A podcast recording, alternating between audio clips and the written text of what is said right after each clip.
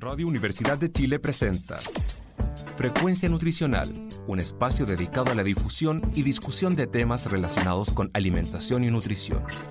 Hola, muy buenos días a todas y todos. Sean muy bienvenidos a un nuevo programa de Frecuencia Nutricional en sintonía con tu bienestar. Un programa de conversación y difusión de diversos temas de alimentación y nutrición, tanto de actualidad nacional como internacional. Y bueno, el día de hoy estamos muy felices de comenzar un nuevo programa como en el que a cada sábado entregamos un poco de nuestro conocimiento, ya que este es un programa desarrollado por estudiantes de la Facultad de Medicina de la Universidad de Chile. Mi nombre es Denise Aburto y el día de hoy estoy acompañada por Vania. ¿Cómo estás, Vania? Hola, Denise. Muy bien, gracias. Feliz de estar nuevamente aquí en Frecuencia Nutricional grabando un nuevo programa. Como siempre, recordarles nuestras redes sociales a todos los que nos están escuchando. Nos pueden encontrar en Instagram como Frecuencia Nutricional, en Facebook como Frecuencia Nutricional Radio U de Chile y en Spotify y en YouTube también como Frecuencia Nutricional. Y también recordar, como siempre, que este programa es realizado gracias al patrocinio de la Corporación Grupo Chileno de Trabajo en Aterosclerosis, que promueve la salud y prevención de la aterosclerosis y sus complicaciones cardiovasculares. Genial. Y bueno, vamos a saludar al invitado del día de hoy, quien es Rodrigo Alonso, presidente de la Corporación Grupo Chileno de Trabajo en Aterosclerosis y quien además trabaja en el Centro Avanzado en Medicina Metabólica y Nutrición, CAMIN. ¿Cómo se encuentra el día de hoy? Hola, buenas tardes, Denise, Vania. Muy bien, muy bien. Encantado de estar con ustedes. Muchas gracias, igualmente. Y bueno, vamos a comenzar entonces con este programa llamado Día Mundial de Hipercolesterolemia Familiar, un programa muy importante que tiene gran relevancia en la población eh, hoy en día por la, patología que es hoy en día que está presente en nuestra población. Por lo tanto, vamos a hablar de este tema muy importante, así que comencemos nomás. Sí, bueno, yo creo que todos conocemos a alguien que presenta esta patología eh, cuando se habla del colesterol alto, ¿cierto? Pero antes de entrar en detalle a hablar de esta, quería preguntarle a nuestro invitado qué es el colesterol, porque es muy importante para primero entender, ¿cierto?, qué es la hipercolesterolemia. Mira, el, colesterol eh, eh, no es más que una molécula, una sustancia grasa o lipídica, ¿no? Que circula en sangre, vamos a hablar de que está circulando en sangre, no del que comemos, ¿no? que, circula en sangre y que es una molécula que es necesaria para nuestro funcionamiento, porque es necesaria para la síntesis de hormonas, es necesaria también para algunas vitaminas, especialmente la vitamina D, para la síntesis de vitamina D, que está muy de moda hoy en día, ¿no? Por el tema de la exposición solar y de, los, y de las asociaciones que puede tener los déficits de vitamina D con algunas enfermedades o no. Eh, y, y, está presente en las membranas celulares, o sea, el colesterol es necesario eh, para nuestro funcionamiento el problema del colesterol es cuando los niveles son elevados en sangre y cuando esa elevación ocurre en el tiempo, o sea, ocurre durante periodos largos en el tiempo. Perfecto. Bueno, entonces siguiendo con esta misma línea, cuando hay un nivel más alto de colesterol, ¿tiene que ver con lo que generalmente la población se dice colesterol malo y bueno? Bueno, el colesterol, como es una sustancia grasa, eh, no puede circular libre en, la sangre, que es líquida, ¿no? Entonces necesita unos transportadores, que son unas proteínas que es un acúmulo de proteínas, que son las famosas lipoproteínas. Estas lipoproteínas, imagínense como si fueran como taxis, ¿no? Entonces, unas llevan eh, colesterol desde el, hígado hacia las células periféricas, que ese es el colesterol que el, el, el, colesterol que libera el hígado es el colesterol transportado en las lipoproteínas de muy baja densidad y que luego estas se transforman en la sangre en las de baja densidad, que son las LDL, que la gente conoce como colesterol malo. Pero eso es una forma un poco simple de entenderlo y, para, que, para que lo entendamos, ¿no? Pero, pero no es tan malo. ¿no? Y luego tenemos el colesterol que se llama colesterol bueno, que es transportado por otras lipoproteínas que arrastran el colesterol de las células periféricas hacia el hígado para su eliminación. Es un sistema bastante complejo, ¿no? en el cual hay producción y eliminación de, de partículas que llevan colesterol, unas en un sentido, otras en otro sentido. Entonces la gente, o todo, uno habla para hablarlo más coloquialmente, el colesterol malo, que es el colesterol que se deposita, son estas lipoproteínas que transportan colesterol, que son las que pueden atravesar la pared del vaso sanguíneo y puede producir la aterosclerosis. Por eso se le conoce como malo. Pero ese es el colesterol que también se entrega, esas partículas son las que entregan el colesterol a las células para su uso también. Entonces, lo que lo convierte en malo, entre comillas, no es, sobre todo los niveles elevados que podamos tener de estas, estas lipoproteínas circulando en sangre. Mm, claro. Bueno, ahora entonces que conocemos ya qué es el colesterol y que por cierto, eh, volver a mencionar que es algo que necesita nuestro cuerpo, porque muchas veces se piensa que el colesterol es malo absolutamente, pero mencionar, volver a insistir en que es una molécula necesaria. Y eh, ahora que entonces lo conocemos, quería saber qué es la hipercolesterolemia, qué factores pueden desarrollar esta patología finalmente. Bueno, la, hipercolesterolemia, como el nombre lo dice, significa niveles elevados de colesterol en sangre. Cuando uno mide el colesterol en sangre, mide el colesterol total. Y este colesterol total es la suma del colesterol LDL, que ya dijimos que sería como el malo entre comillas, más el colesterol HDL, que es el colesterol bueno, entre comillas, más lo que transportan en colesterol otras lipoproteínas que serían las de los triglicéridos. Entonces, todo eso conforma el colesterol total, que es lo que uno mide. Uno mide el colesterol total, uno mide el colesterol bueno, uno mide los triglicéridos. Y en general, el colesterol malo, hasta hace no mucho, había que calcularlo por una fórmula, que lo hacemos los médicos, lo hacen en laboratorio, pero ahora también se puede medir directamente el colesterol LDL. Entonces, cuando uno dice, ¿qué es el colesterol alto? Casi siempre se refiere al colesterol total, a la suma de todo esto. ¿no? Y el valor de colesterol total, hay que decir que el valor considerado como normal ha ido bajando con los años. ¿Por qué ha ido bajando el que se considera normal? Porque la evidencia que hemos ido teniendo en los últimos 30, 40 años nos han ido demostrando que mientras más bajo el colesterol es mejor para nuestra salud. Entonces, los, los que hace 50 años el colesterol total normal era 250, hoy por hoy ya no se considera 250, ya se considera como valor deseable para la población por debajo de 190 miligramos de cilitro, el total, el total. Y después uno tiene que desagregar entre el colesterol LDL y el colesterol HDL, especialmente el colesterol LDL, porque el colesterol en sangre, más del 70% es transportado por las partículas que llevan el colesterol LDL, es el más importante. El colesterol es el más importante. El colesterol HDL, que sería como el bueno, es muy poquito. ¿Eh? Entonces, el, el, más importante es el LDL, el 70%, 75% del colesterol total es el LDL. Entonces, eso es el que se utiliza ahora como para definir cuánto es un valor deseable o no deseable, o normal o no normal. Y ese valor, en, en general, ha ido también cambiando porque casi toda la evidencia que tenemos con estudios clínicos que se han hecho para demostrar que bajar el colesterol es beneficioso para nuestra salud, se han hecho utilizando como objetivo primario el colesterol LDL. Por eso se utiliza el LDL como, como, como marcador, ¿no? Y este LDL depende, en cada persona depende de su riesgo, de su riesgo vascular. Es decir, todos nosotros, ustedes que son jovencitas, yo que soy bastante mayor, tenemos un riesgo asociado por el sexo, por la edad, si somos diabéticos o no, si somos hipertensos o no, si somos fumadores o no, si alguien en la familia ha tenido algún evento cardiovascular o no. Entonces, todas estas cosas nos van dando como, son como, te, dan como puntos, ¿no? Si, soy fumador, tengo más puntos para tener un problema a largo plazo cardíaco. Si además soy hipertenso, más. Y si soy diabético, aún más. Entonces, todo esto conforma el riesgo cardiovascular. Y según el riesgo cardiovascular que cada uno de nosotros tiene en un momento, porque va cambiando. Hoy día yo no fumo. Si mañana me da por fumar, mi riesgo va a cambiar porque pasé de no fumador a fumador. Si yo no soy diabético hoy y dentro de tres meses me dicen es diabético, cambia mi, mi condición de riesgo, ¿no? Entonces, en función a este riesgo, es el nivel de colesterol LDL que se, que se espera en la población. Entonces aquí hay diferencia porque las guías europeas nos dicen unos valores, en Chile tenemos unos valores un poquitín más altos que tenemos que actualizarlos y los americanos van también por otra vía, los norteamericanos. Entonces, en general, una persona que tiene bajo riesgo, es decir, una persona joven que no, tiene, que no es diabética, que no fuma, que no es hipertensa, que no tiene diabetes, joven, pues en Chile, para Chile de momento, se estima que su colesterol LDL debe estar por debajo de 130. Ese sería un valor deseable. Ahora, para Europa, en la misma situación, es por debajo de 100. Entonces, ¿Qué significa eso si lo traducimos en colesterol total? Porque 130 equivale aproximadamente a 190, 200 de colesterol total.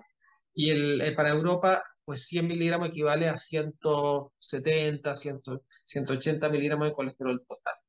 Pero más o menos esos son los valores que se estiman para la población que no tiene riesgo. Para la población que tiene mucho riesgo, o sea, aquellas personas que ya tuvieron una enfermedad del corazón, una aterosclerosis, un infarto o un accidente cerebrovascular, o que son diabéticos, por ejemplo, el colesterol LDL tiene que estar idealmente para Chile por debajo de 70.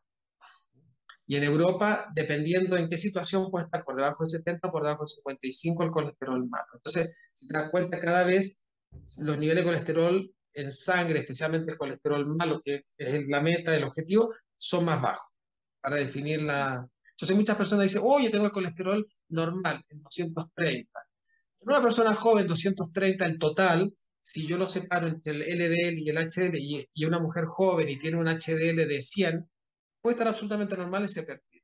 Pero si esa misma persona dice que mi papá hizo un infarto a los 45 años y yo tengo el colesterol no sé qué, y entonces ya no es la misma situación.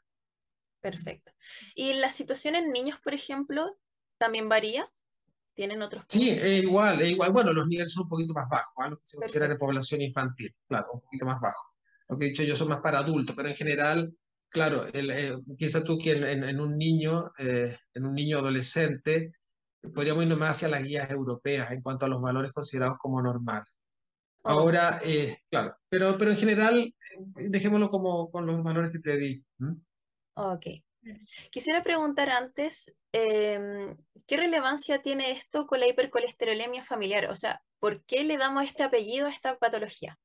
Pues es una buena pregunta, porque la hipercolesterolemia familiar, como el nombre lo dice, eh, es colesterol alto en la familia.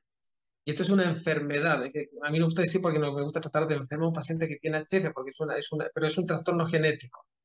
Es decir, el colesterol aumenta porque hay un defecto genético que hace que principalmente los receptores en el hígado que se encargan de captar estas partículas de colesterol LDL, de colesterol malo, ¿no? Porque el colesterol LDL entrega, sale del hígado, o sea, se produce en el, en el torrente circulatorio, por las VLDL, entrega la el colesterol a la célula y después se vuelve al hígado para y hay unos receptores donde se, se va reciclando, ¿no? Y entonces estas puertas que están en el hígado, que captan estas partículas, eh, en este trastorno genético fallan. Por lo tanto, al no tener la puerta de captación, los niveles de colesterol van a aumentar mucho y van a aumentar desde el momento que uno nace. O sea, a diferencia del colesterol que uno dice en una persona de 60 años, hoy me salió el colesterol alto ahora, aquí vamos a ver niños con colesterol muy elevado. ¿Por qué? Porque es una enfermedad que está presente en el momento del nacimiento. ¿Y por qué? Porque es una enfermedad genética que se expresa en el momento del nacimiento, ¿no? Entonces, por eso es importante, porque es una enfermedad, es un trastorno genético, es un trastorno genético frecuente en la población general, y el, el, hecho de que tenga, desde que nace los niveles de colesterol elevados, hace que las arterias nuestras sufran desde mucho antes.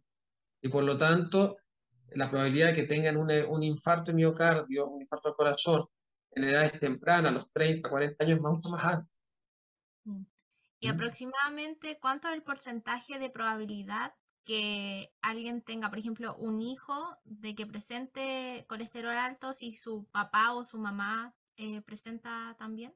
En, la en la hipercolesterolemia familiar, si estamos hablando de este trastorno, es, eh, eh, es una transmisión autosómica dominante. Eso quiere decir que probablemente el 50% de, los hijos de la sentencia puede estar afectado. Entonces, cuando uno hace el árbol familiar y pregunta por la madre o el padre, el progenitor afecto, cuántos hijos tienen el padre y por la rama paterna o la rama materna, y va viendo, va viendo que hay muchos familiares tanto en, hacia abajo, o sea, ¿no? en, en generaciones hacia abajo y en las transversales, con colesterol elevado.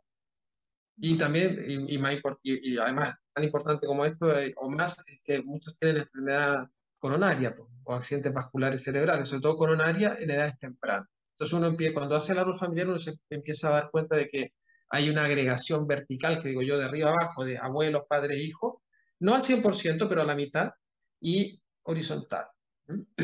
¿Y cómo yo podría, por ejemplo, sospechar de que quizás tengo este componente genético? En general, eh, uno sospecha porque los niveles de colesterol son elevados y porque hay antecedentes familiares, tanto de colesterol alto y o de enfermedad cardiovascular temprana. También porque hay niños, si es que hay niños. Claro, a veces nos, toca, tocan familias que no tienen hijos jovencitos, ya los hijos son grandes, entonces es otra realidad, pero de repente tocan familias que tienen niños de 6, 7 años y tú le pides los niveles de colesterol y están altos. Entonces, el concepto es, se debe sospechar en cualquier persona que tenga el colesterol alto, o sea, sobre 300, aquí en este caso ya no es 200, sino sobre 300 miligramos, de el total, que significa un colesterol LDL aproximadamente sobre 190 o 200 miligramos de cilitro. Eso cuando tú te haces el examen y te aparece y dices, uy, pero luego viene la segunda pata, familiar. Entonces preguntamos por la familia. ¿Hay familia bueno, sí, resulta que mi padre o mi padre o mi madre se murió de un infarto temprano, mi padre tiene colesterol alto y está en tratamiento y también tengo una, mi abuelo hizo un infarto, entonces uno empieza a preguntar para hacer la, sospecha. El apellido lo pone, pues, porque no es lo mismo encontrar un colesterol, me hago un colesterol yo en sangre, me salió 250. Ah, bueno, será lo que como, qué sé yo, ¿no? Y no hay nadie más en la familia. O me aparece 300 y tanto y hay miembros en la familia. Mm. Entonces, igual es importante no quedarnos con el valor netamente del resultado de los exámenes de laboratorio, sino también consultar porque muchas veces obviamos este riesgo cardiovascular que cada uno tiene. Efectivamente, efectivamente. Es decir, eh, bueno, siempre se, eh, es por épocas, pero a veces se minimiza el efecto que puede tener los niveles de alto colesterol en sangre, muchas, los tratamientos, ya lo hablaremos más adelante, pero los tratamientos a veces los demonizan un poco, entonces hay todo un cuento con eso, ¿no? Pero lo más importante es que cuando uno cuando son niveles altos de colesterol, en los rangos que ya dije, sobre 300, por ejemplo, uno debe sospechar que, que esa, esa persona puede tener hipercolesterolemia familiar. Y lo importante del diagnóstico es que podemos tratarlo, podemos prevenir el evento cardiovascular y tenemos que estudiar a la familia, si hay lo importante, sobre todo si hay niños. Porque ahí es donde puedes hacer la prevención, desde temprano, en edades tempranas de la vida.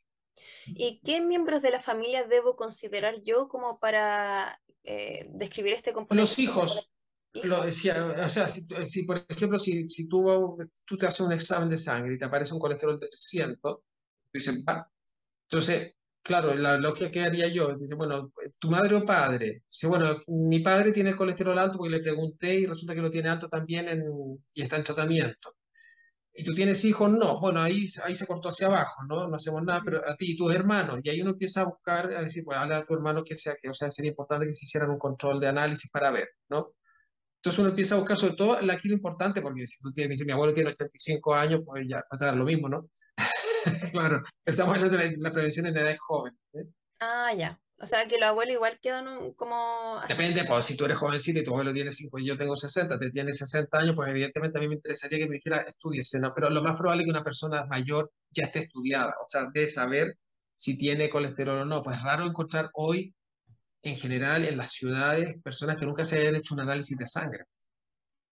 ¿No? Eh, eh, eh, puede ser, pero, pero es poco probable, ¿no? Y bueno, eh, yo lo mencioné al principio, yo creo que todos conocemos a alguien que haya típica, típico que dice, no, sí, tengo el colesterol alto, o el LDL y el HDL lo tengo bajo, que se llama colesterol. Bueno, pero eh, yéndonos un poquito más a Chile, datos específicos, ¿cuál es la prevalencia de esta alteración en nuestro país? Mira, en datos de la hipercolesterolemia familiar, eh, datos, en tierra, eh, datos realizados en Chile no hay, pero a nivel mundial, eh, hasta hace unos años atrás se hablaba que era un caso por cada 500 en la población general. voy a hacer una aclaración. Como es una transmisión autosómica dominante, es decir, uno de los progenitores tiene el gen alterado y el otro es normal. Entonces tengo un 50% de probabilidades de tener hijos con o hijos siempre, depende del que heredes, ¿no? Esta condición que se llama hipercolesterolemia familiar heterocigota porque solamente uno de los progenitores, es uno de los alelos genéticos el que está alterado. Tiene uno, eh, hasta hace unos años era uno por cada 500 y ahora ya hay estudios bien hechos a nivel europeo y en Estados Unidos que hablan de uno por cada 250 mil, eh, perdón, por cada 200, perdón, por cada 250 personas en la población general. Eso quiere decir que si estimamos a la población de Chile vamos a tener entre 70 y 90 mil casos en Chile de hipercolesterolemia familiar heterocigota. No es una enfermedad rara No es una enfermedad, es una enfermedad frecuente que está ahí. Por otra parte, Mm. si está la mala suerte que los dos progenitores tienen alterado el gen, que puede ser, eso se da en algunas poblaciones cuando hay eh, consanguinidad, en algunas poblaciones, por ejemplo, hay casos aquí en Chile descritos, ¿no? Que hemos encontrado, pues cuando los dos padres tienen la... Existe un 25%, o sea, uno de cada cuatro hijos puede salir con lo que se llama hipercolesterolemia homocigota. Es una situación más grave y más rara. ¿Por qué es más grave? Porque los niveles de colesterol ya no son 280, 300 cuando nacen, pueden ser 1000. ¿no? Y entonces estos niños hacen enfermedades coronarias tempranas enfermedades de la, de la válvula aórtica en edades muy tempranas de la vida y pueden fallecer tempranamente. Esa situación es más rara y esa situación, como se estima actualmente, pasamos de uno por millón de habitantes hace 30 años a uno por cada 300 mil. Por lo tanto, en Chile podría haber entre 18 y 50 casos ¿no? de, de esta variante que es, más, que es más grave. Ahora, en general es así, hemos visto casos homocigotos graves, supuestamente graves, pero que llegan a la vida adulta sin ningún problema también. ¿eh? Pero en general el concepto es ese. Entonces en Chile podría haber esa cantidad de casos, 70.000 a 90.000 heterocigotos y 18, 20 a 50 homocigotos. ¿Y, ¿Y qué pasa si mezclamos este componente genético con el componente ambiental, con nuestra alimentación tibia que tenemos aquí en Chile? Claro, bueno, eso es importante porque, claro, lo que la mayoría de la gente va a ver no van a ser estos casos, pues van a, van a encontrar que el colesterol le subió porque comí más de la cuenta, ¿no? Entonces, dentro de los factores que afectan más los niveles de colesterol en sangre, el más importante en la alimentación es el tipo de grasa. Más que el colesterol de los alimentos, más que el colesterol de los alimentos, es el tipo de grasa que lleva ese alimento. Entonces sabemos que las grasas saturadas y las grasas trans son las que más suben el colesterol en sangre, el colesterol LDL, ¿no? ¿Dónde están las grasas? La- ya la grasa trans existe, pero cada vez menos porque la industria Claro. también ha modificado mucho y las margarinas y todo eso como que lo han ido modificando bastante, ¿no? Pero claro, las grasas saturadas están principalmente pues, en las carnes de origen animal, o sea, en la, en la- en la grasa de origen animal, ¿no? En las carnes rojas, en la piel del pollo, las mantequillas, las cremas, en ese tipo de cosas, ¿no? También algunas vegetales, en alguna repostería cuando se ha usado algunas cosas como la- el coco, la palma, pueden también, eh, son grasas saturadas que pueden también tener un impacto en los niveles de colesterol. ¿Mm? Esto no quiere decir que no se pueda comer una carne roja, no se pueda comer un pastel, ¿ah? El tema es la cantidad, la frecuencia de Claro. consumo y todas estas cosas en el tiempo. Y sabemos que, la, además que todo esto está condicionado con- también con factores genéticos, no como estos de, de- de enfermedad, sino con factores poligénicos, que se llaman, que son pequeñas alteraciones que son frecuentes en la población general, que no son una enfermedad, pero que regulan de una u otra manera el metabolismo, entonces hacen que de repente comí mucho más que y me sube el colesterol. Y dejé de comer y bajó el colesterol.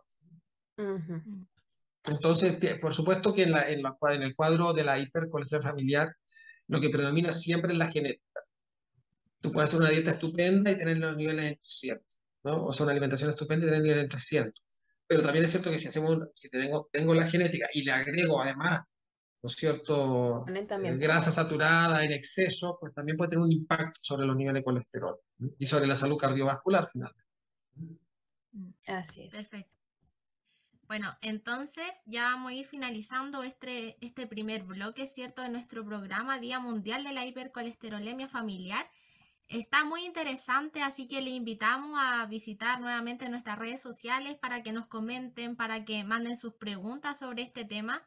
Eh, como dije, un tema que yo creo que todos manejamos de cierta forma o hemos estado relacionados, eh, quizá en su familia está presente, así que le invitamos a seguir con nosotros en el segundo bloque en este programa Día Mundial de la Hipercolesterolemia Familiar. Hola, hemos vuelto de nuestra pausa. Les recordamos que estamos el día de hoy con eh, nuestro invitado Rodrigo Alonso en nuestro programa llamado Día Mundial de la Hipercolesterolemia Familiar. Hemos hablado bastantes cosas, qué es el colesterol, eh, a qué nos referimos cuando hablamos del colesterol malo, el colesterol bueno, ¿cierto? ¿Qué es la hipercolesterolemia y por qué eh, le llamamos hipercolesterolemia familiar, ¿cierto? ¿Qué factores pueden desarrollarla? Y hemos hablado también sobre el componente genético que es bastante importante en esta patología, ¿cierto? También hablamos de la prevalencia que existe a nivel eh, mundial y cómo eh, también está esta situación en Chile. Vimos los niveles, ¿cierto? De los exámenes, de los, eh, tanto de LDL, de HDL, y entre otras cosas. Bueno, antes de seguir eh, con este segundo bloque de nuestro programa, queremos eh, recordarles nuestras redes sociales. Nos pueden encontrar en Instagram como Frecuencia Nutricional, en Facebook como Frecuencia Nutricional Radio de Chile y también en Spotify y en YouTube como Frecuencia Nutricional. Así que eh, siempre invitarles a, a, que si quedaron interesados en este programa y quieren volver a escucharlo, pueden ir a nuestras redes sociales y encontrarlo ahí nuevamente sino también eh, en este momento puede hacer llegar sus preguntas ahí eh, por interno. Y bueno, Frecuencia Nutricional es patrocinado por Gracias a la Leche del Consorcio Lechero. Aportamos y difundimos ciencia láctea. Si quieres conocer más sobre ciencia láctea, sigue las redes sociales de Gracias a la Leche en Instagram y Facebook, que se llaman Gracias a la Leche CL. Así que le doy el paso a Denise para que continúe con nuestro programa. Así es. Bueno, ya hemos hablado bastante sobre lo que significa tener la hipercolesterolemia familiar y hemos mencionado un poquito las consecuencias y los riesgos, así que quisiera hacerle nuevamente la pregunta para que quede bien claro. ¿Cuáles son las consecuencias o riesgos que implica tener un colesterol elevado o esta hipercolesterolemia familiar? Mira, el riesgo más importante es el de la aterosclerosis. La aterosclerosis es una enfermedad de las arterias en las cuales se deposita colesterol y por lo tanto se empiezan a obstruir. Entonces, ¿cuáles son las arterias? Todas las arterias son importantes en nuestro organismo, pero donde evidentemente hay más riesgo es en el corazón, en la parte, en el sistema nervioso central, en el cerebro, ¿no es cierto? Y en las extremidades inferiores, las extremidades, las extremidades inferiores. Entonces, lo que uno más ve cuando sube el colesterol, cuando aumenta los niveles de colesterol en sangre, no hablemos de la hipercolesterol familiar, sino el colesterol, tengo el colesterol alto, ¿no es cierto? Eh, y eso sumado a otros factores de riesgo. Quiero decir esto porque en general, cuando uno ve los pacientes infartados que llegan a urgencia en nuestros hospitales, en general no son de colesteroles muy altos. Lo pueden tener un poco alto, pero tienen además son fumadores, o son diabéticos, o son hipertensos. Entonces hay otros factores que todos juntos, ¿no es cierto?, son una bomba de tiempo para nuestra arteria del corazón o para nuestras arterias del sistema nervioso central. Cosa que en la hipercolesterolemia familiar es tan importante el peso del colesterol. ¿Por qué? Porque son niveles mucho más elevados y por mucho más tiempo, porque como dije anteriormente, están desde el momento que uno nace. Por lo tanto, son años con colesterol alto. Y esa persona puede no fumar, puede no ser diabética, puede no, no tener ningún otro factor de riesgo conocido para enfermedad cardiovascular y hacer una aterosclerosis acelerada y hacer enfermedad eh, temprana. Eso es lo importante cuando uno se enfrenta a un paciente de 40 años que hace un infarto, tiene que pensar que puede tener una hipercolesterolemia familiar, entre otras cosas, pero tiene que pensarlo, ¿no? Ahora, una persona que hace un infarto a los 70 años puede ser también una hipercolesterolemia familiar, pero lo más probable es que sea un conjunto de otras cosas. ¿eh? Entonces, ese es el riesgo principal, el de la aterosclerosis y las consecuencias de la aterosclerosis, el infarto miocardio, el que una persona se puede morir de un infarto. Eh, la, angina de pecho, el, accidente cerebrovascular, la enfermedad vascular de las piernas periféricas. Eso es. ¿Y qué tan frecuentes son estas patologías ya más, más importantes? Son prevalentes, por pues la principal causa de muerte en Chile, eh, bueno, hasta antes del COVID era la, la enfermedad cardiovascular, la enfermedad, el infarto miocardio y la enfermedad cerebrovasculares. El COVID trastocó todo un poquito, ahora también el cáncer es una patología, es, otra causa de mortalidad importante. En casi toda la, la, la, parte de salud, en este tipo de cosas se ve en cuanto a mortalidad, ¿no? O sea, el, morir es como el desenlace último, es como el, el más importante en cuanto a, para valorar si una enfermedad o un tratamiento reduce riesgos, ¿no? Sobre todo la mortalidad. Entonces, claro, sigue siendo la principal causa de muerte las enfermedades cardiovasculares en Chile. Entonces son enfermedades que en general son, se puede prevenir si uno empieza tempranamente con el control de los factores de riesgo. Ahora, en la hipercolesterolemia familiar, como dije, hay distintos estudios en España, en, otros países europeos, en Estados Unidos, que demuestran que el riesgo de una persona que tiene hipercolesterolemia familiar puede ser 4, 5, hasta 10 veces más que el que no tiene hipercolesterolemia familiar, el riesgo de un infarto en, edades tempranas. Importante, muy importante los datos. Bueno, entonces hacer el llamado a las personas que de por sí ya presentan un riesgo mayor al control, ¿cierto? Para prevenir estas consecuencias eh, más graves. Y bueno, eh, ahora queremos hablar sobre el tratamiento. ¿Cuál es el tratamiento que hay o que se sigue para la hipercolesterolemia? sea familiar. sí, eh, eh, eh, hay, hay, que hacer una, ahí claro, hace bien la, el matiz porque en general, en la mayoría, vamos a, a mí me gusta hablar de, de, colesterol alto en una persona que tiene riesgo, ¿no? que tiene riesgo vascular. Entonces, en el caso de una hipercolesterolemia familiar, como son niveles tan elevados, es un trastorno genético, y está, van a tener que echar medicamentos sí o sí.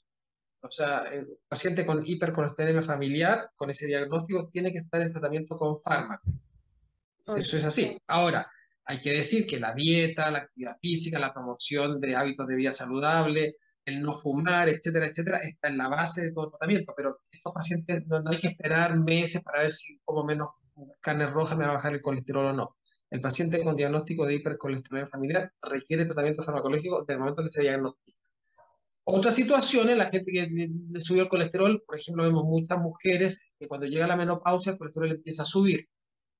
Por la deprivación estrogénica empieza a subir un poquito los niveles de colesterol. Esa mujer puede tener o no otros factores de riesgo. Si no tiene ningún otro factor de riesgo, muchas veces la manejamos con medidas dietéticas si es que, si es que hace una alimentación que claramente mm, no sea buena. ¿no? Pero si hay otros factores, por ejemplo, y es fumadora y hay hipertensión, entonces a lo mejor también puede querer tratamiento farmacológico. Entonces, quiero decir con esto que en el fondo los niveles de colesterol son importantes, eso es así, pero que tenemos que también valorar el riesgo cardiovascular de ese paciente, ¿no? En eh, global. Y entonces con eso podemos decir, definir si va a necesitar tratamiento farmacológico ahora o de un tiempo más. Y dicho esto, recordar que el paciente con hipercolesterolemia familiar con ese diagnóstico se trata con fármacos desde el momento del diagnóstico. Y los niños a partir de los 8 años se pueden tratar sin problemas. O sea, mm. pero en el fondo ya estaría la indicación de un, de un niño con hipercolesterolemia familiar. No todos los niños. El niño que tiene un colesterol elevado porque vive con obesidad y hace una mala alimentación no va a necesitar tratamiento farmacológico probablemente, van a necesitar manejo de los factores de la alimentación, manejo, qué sé yo, de ese tipo de cosas, ¿no? Mm. Pero el, que, el apellido familiar, y por eso hiciste muy bien ese matiz, cuando tiene el apellido familiar, uno tiene que plantear tratamiento farmacológico del momento del diagnóstico. Y los fármacos más utilizados son las estatinas. Las estatinas son los fármacos ya que se conocen, que están disponibles en el mercado desde los años 90, son fármacos bastante seguros en general. Eh, hay distintas estatinas. Eh, eh, y em, salvan vidas, pues. En el momento que los estudios han demostrado que disminuyen la probabilidad de infarto, disminuyen la probabilidad de accidentes vasculares, salvan vidas. Y este, bueno, el tratamiento que involucra tomar este medicamento, a las personas que tienen hipercolesterolemia familiar, ¿se les da de forma crónica? ¿Hay un tiempo determinado? Buena pregunta. Siempre cuando uno decide dejar un tratamiento para el colesterol, es tratamiento crónico la persona empieza y se muere con su pastillita para el colesterol. 40 años después, 50 años después, cuando sea, pero el tratamiento es crónico. E, es igual que el tratamiento de la diabetes, es igual que el tratamiento de la hipertensión. Uno empieza un tratamiento porque lo que nos interesa en este caso es bajar los niveles de colesterol y que persistan bajo en el tiempo. Si es una hipercolesterolemia familiar, que ya dijimos que es una enfermedad genética, donde los genes pesan mucho, yo dejo un tratamiento, los niveles bajan de colesterol y suspendo el tratamiento, en un mes los niveles van a volver a estar altos. Entonces el tratamiento es crónico. Distinto puede ser la otra aproximación en un paciente que no tiene riesgo y que tú le dices, le deja un poquito, le bajó, y, pero claro, por eso como eh, la, idea no es dejar para, para después discontinuar y ver qué es lo que pasa. ¿Entiendes? Entonces, en el, en el paciente de bajo riesgo, no, no hipertensión familiar o que no tiene ningún factor de riesgo, es donde hay que plantearse si realmente se justifica o no usar una estatina. A lo mejor no se justifica, porque a lo mejor es muy poquito lo que hay que bajar y con medidas dietéticas puede andar bien. O a lo mejor es un colesterol alto que no alcanza a ser una hipercolesterol familiar y resulta que, claro, esta persona que no tenía nada de repente se hace diabética, entonces cambia. Entonces, eso es lo que hay que valorar. Para el tratamiento hay que valorar mucho el riesgo vascular. Bueno, y eso es muy importante recordar que las personas sigan el tratamiento que fue prescrito por el médico. Crónico, claro. Claro, porque ya sabemos que el riesgo aumenta cuando la gente tiene esta hipercolesterolemia familiar de tener un accidente cerebrovascular, de tener un infarto al corazón. Entonces, el dejar el tratamiento puede conllevar a eso. ¿Ya? Entonces, Me gustaría aclarar una cosa que lo has dicho muy bien. Eh, hay distintos estudios ya que los pacientes que tienen riesgo vascular y que empiezan tratamiento, en este caso para el colesterol, por ejemplo, en el tiempo mucha gente abandona los tratamientos. Hay bastantes estudios al respecto, no tanto en Chile como en el extranjero. ¿Qué pasa? Que también se ha visto que la gente que abandona el tratamiento tiene más recurrencia de. Entonces, claro, con mayor razón, con mayor razón el tratamiento tiene que ser un tratamiento crónico. No es que vaya a salvar al 100%, pero va a reducir esa probabilidad, va a disminuir esa probabilidad. Perfecto. ¿Mm? Claro, agradecer que está la oportunidad, ¿cierto? Gracias al desarrollo de la medicina para tener un medicamento que, que permita bajar, en este caso, los niveles de colesterol y así prevenir consecuencias más graves. ahí la adherencia al tratamiento es muy importante la adherencia, la persistencia y estos tratamientos también lo más importante es bajar el colesterol en el caso de las estatinas, pero también tienen otros efectos beneficiosos que se han ido demostrando en el tiempo, que son menos evidentes, pero lo más importante es que bajan los niveles de colesterol. Ok. Y además de este tratamiento farmacológico, eh, ¿existe alguna dieta o algún alimento recomendado como para tratarla?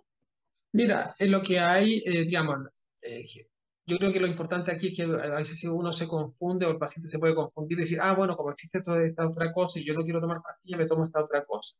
Pero eh, en las cosas habitualmente en la alimentación, así como se han hecho los estudios con las estatinas y con otros fármacos más modernos para bajar el colesterol que han demostrado beneficios, con la dieta lo que tenemos son estudios habitualmente observacionales y algunos que otro estudio que se ha hecho en, en países europeos en España específicamente, viendo si el aceite de oliva o alguno de estos alimentos puede ser beneficioso. Se han demostrado beneficios, pero no es la solución al problema tampoco. Entonces, la alimentación, evidentemente, está en la base. Hay que recomendar siempre una alimentación tipo mediterránea.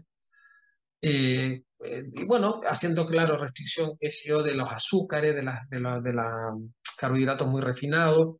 Eh, meter, qué sé yo, proteínas más blancas, el, el, eh, ¿no? verduras, bueno, todo lo que conocemos como pescado, los omega 3 de los pescados prácticamente. O sea, toda una alimentación más saludable, ¿no? Y recordar que no es que no se pueda comer una hamburguesa alguna vez, ¿no? No es que no se pueda comer un pedazo de carne. Lo que pasa es que hay, que, eh, hay gente que come mucha, hay gente que come carne roja todos los días. Eso para el colesterol no es bueno, pero comer una o dos veces a la semana sí se puede, ¿no? Entonces, en el fondo es una cosa de, frecuencia y de porción no es que no se pueda comer, qué sé yo, un postre rico con crema, que sí, pero no, no todos los días, ¿no? Es alguna vez. Claro. Sí. Bueno, nosotros siempre apuntamos al equilibrio, ¿cierto? Y que tampoco pensemos que hay alimentos mágicos y que no vamos a necesitar el medicamento, ¿cierto? Es muy Efectivamente.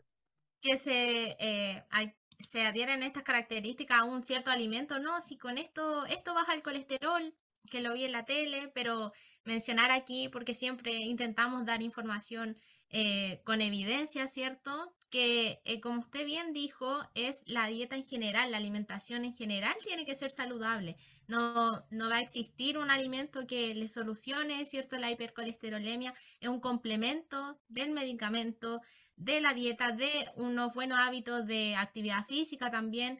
Así que son varios factores los que influyen al momento de tratar esta patología. Tal cual.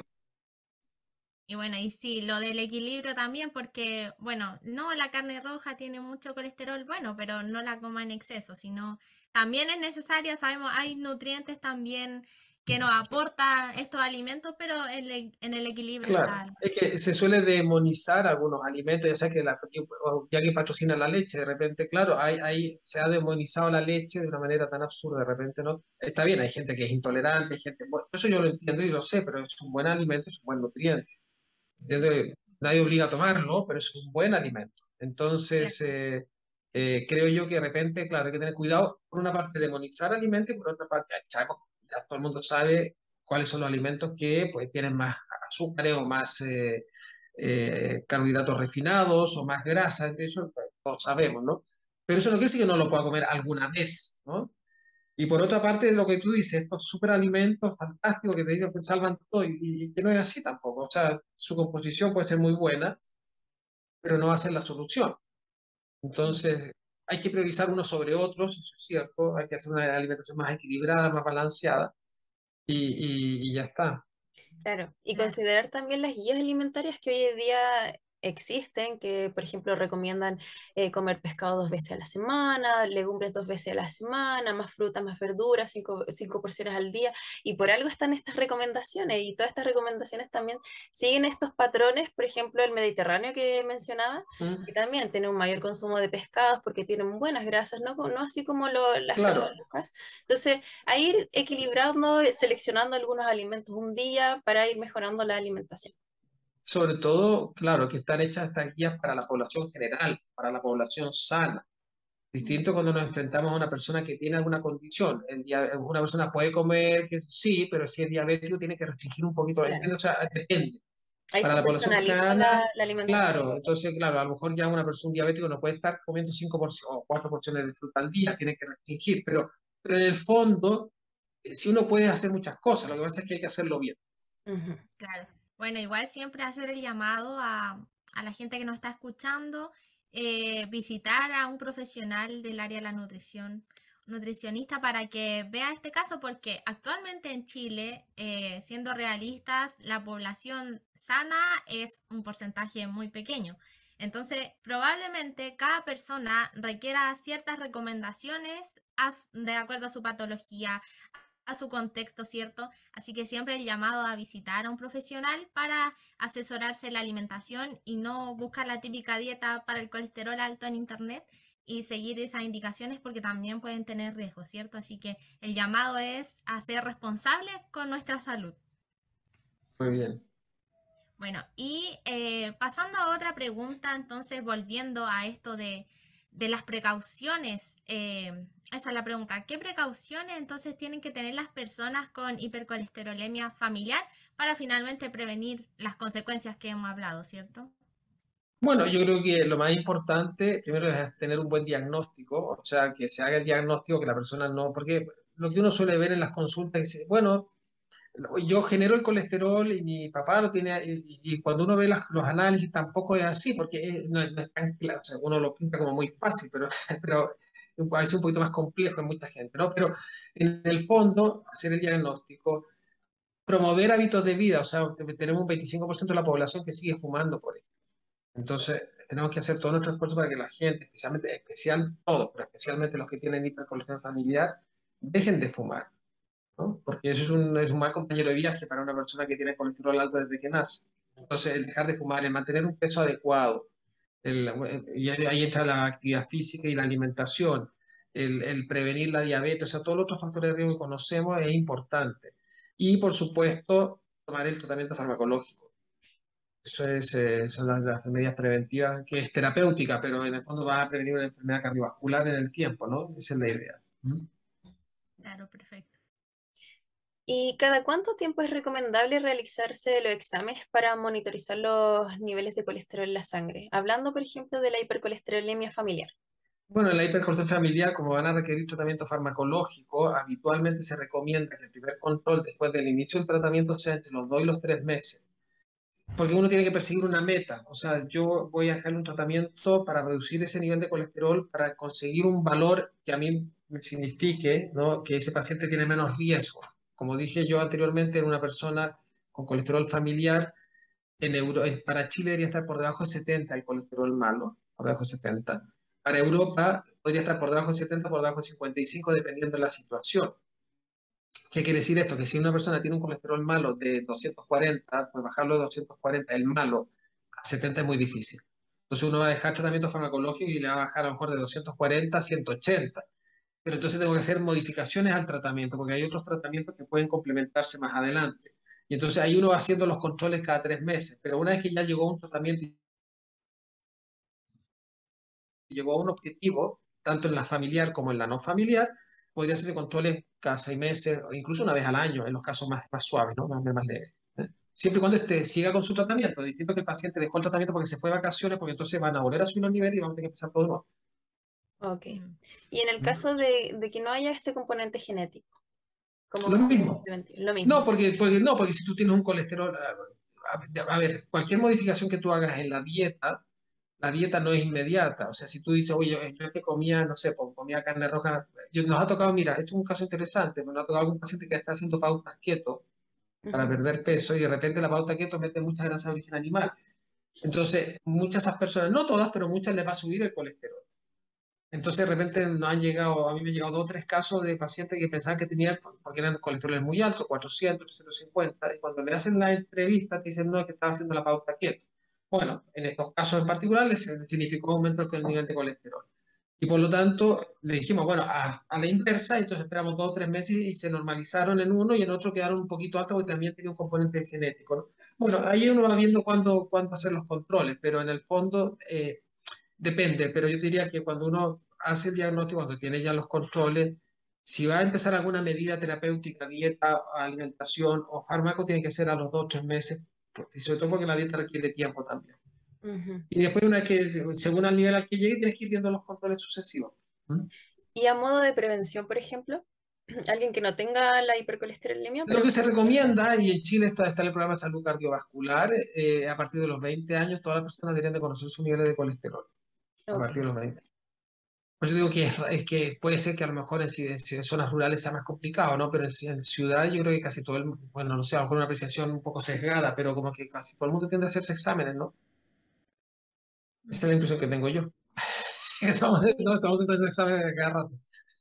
Claro. Entonces igual sería importante, em, si no nos hemos hecho eh, exámenes con respecto a los niveles de colesterol y ya tenemos eh, más de 20 años, háganse, háganse, perfil si le va a venir bien para la glucosa, le va a venir bien para el colesterol. Ahora, por otra parte, podríamos hacer la búsqueda selectiva, es decir, a la persona que consulta a un médico que nunca se ha hecho nada y consulta porque tiene dolor de garganta, que el médico le diga, hágase un chequeo que nunca se lo ha hecho, porque a lo mejor al paciente no se le ocurre, ¿no?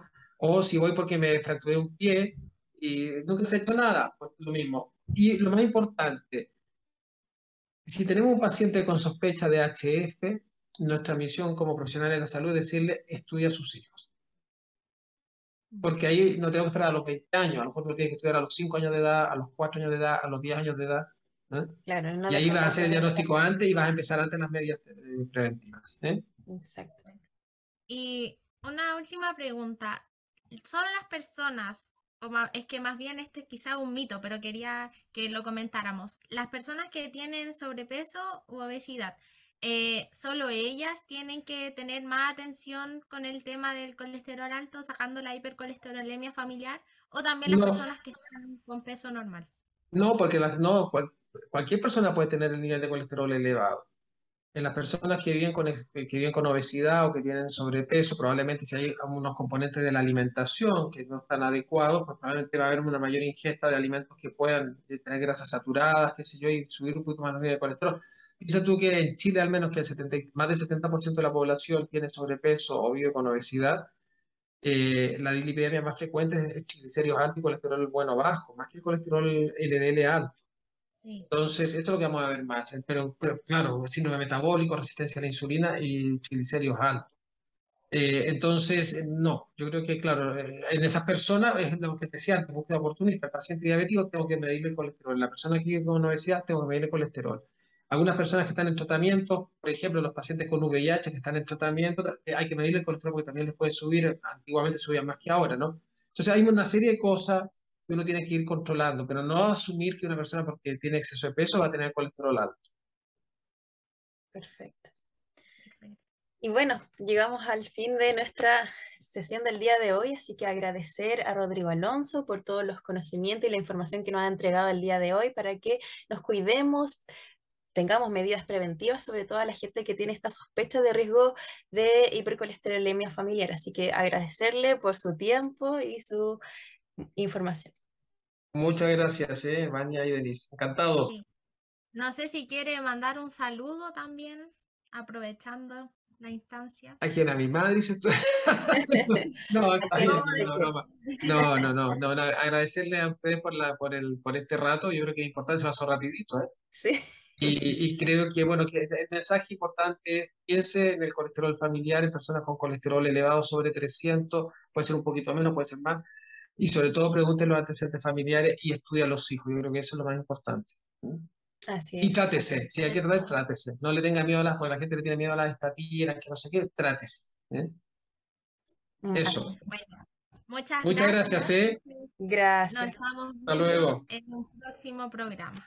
Así se ve. Chao, gracias. Gracias, ¿eh? Chao, chao. Chao.